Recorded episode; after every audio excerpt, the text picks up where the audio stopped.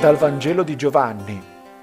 In quel tempo Gesù si avviò verso il monte degli ulivi, ma al mattino si recò di nuovo nel Tempio e tutto il popolo andava da lui. Ed egli sedette e si mise ad insegnare loro. Allora gli scribi e i farisei gli condussero una donna sorpresa in adulterio, la posero in mezzo e gli dissero, Maestro, questa donna è stata sorpresa in flagrante adulterio. Ora, Mosè nella legge ci ha comandato di lapidare donne come questa. Tu che ne dici? Dicevano questo per metterlo alla prova e per avere motivo di accusarlo. Ma Gesù si chinò e si mise a scrivere col dito per terra. Tuttavia, poiché insistevano nell'interrogarlo, si alzò e disse loro, Chi di voi è senza peccato? Getti per primo la pietra contro di lei. E chinatosi di nuovo, scriveva per terra. Quelli, udito ciò, se ne andarono uno per uno, cominciando dai più anziani. Lo lasciarono solo e la donna era là, in mezzo. Allora Gesù si alzò e le disse, Donna, dove sono?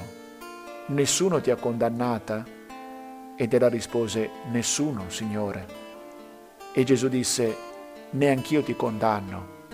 Va ed ora in poi non peccare più.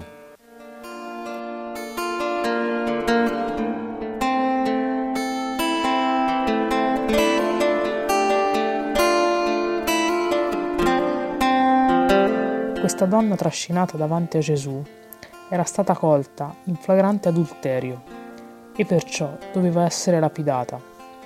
Era chiaro, la sua colpa era evidente, tutto sembrava già definito. Ma Gesù ci sorprende, dice a quelle persone che erano arrivate lì piene d'ira, scandalizzate da quella donna. Chi è senza peccato, lanci la prima pietra. Come a dire, voi vi scagliate su di lei, ma la colpa di questa donna è solo più palese delle vostre. Ma Gesù non si accontenta di questo, fa di più. Lui è senza peccato, eppure le dice, neanche io ti condanno, va e non peccare più. Cioè, questa colpa non è tutto, tu sei di più, ricomincia a vivere nella verità di te stessa. Che distanza da tanto nostro prendercela con noi stessi e con gli altri quando sbagliamo.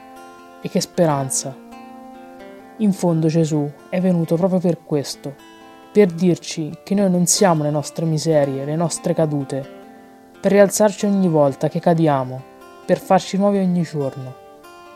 E adesso, oggi, vale anche in questo momento? Gesù ci viene incontro, si dona a noi, nell'Eucarestia e nella confessione. Ci rifà nuovi, zoppi e miseri come siamo. Basta solo dire sì. Signore, voglio farmi rigenerare da te, perché io possa guardare le persone che incontrerò al lavoro, per strada, in famiglia, come le guardi tu.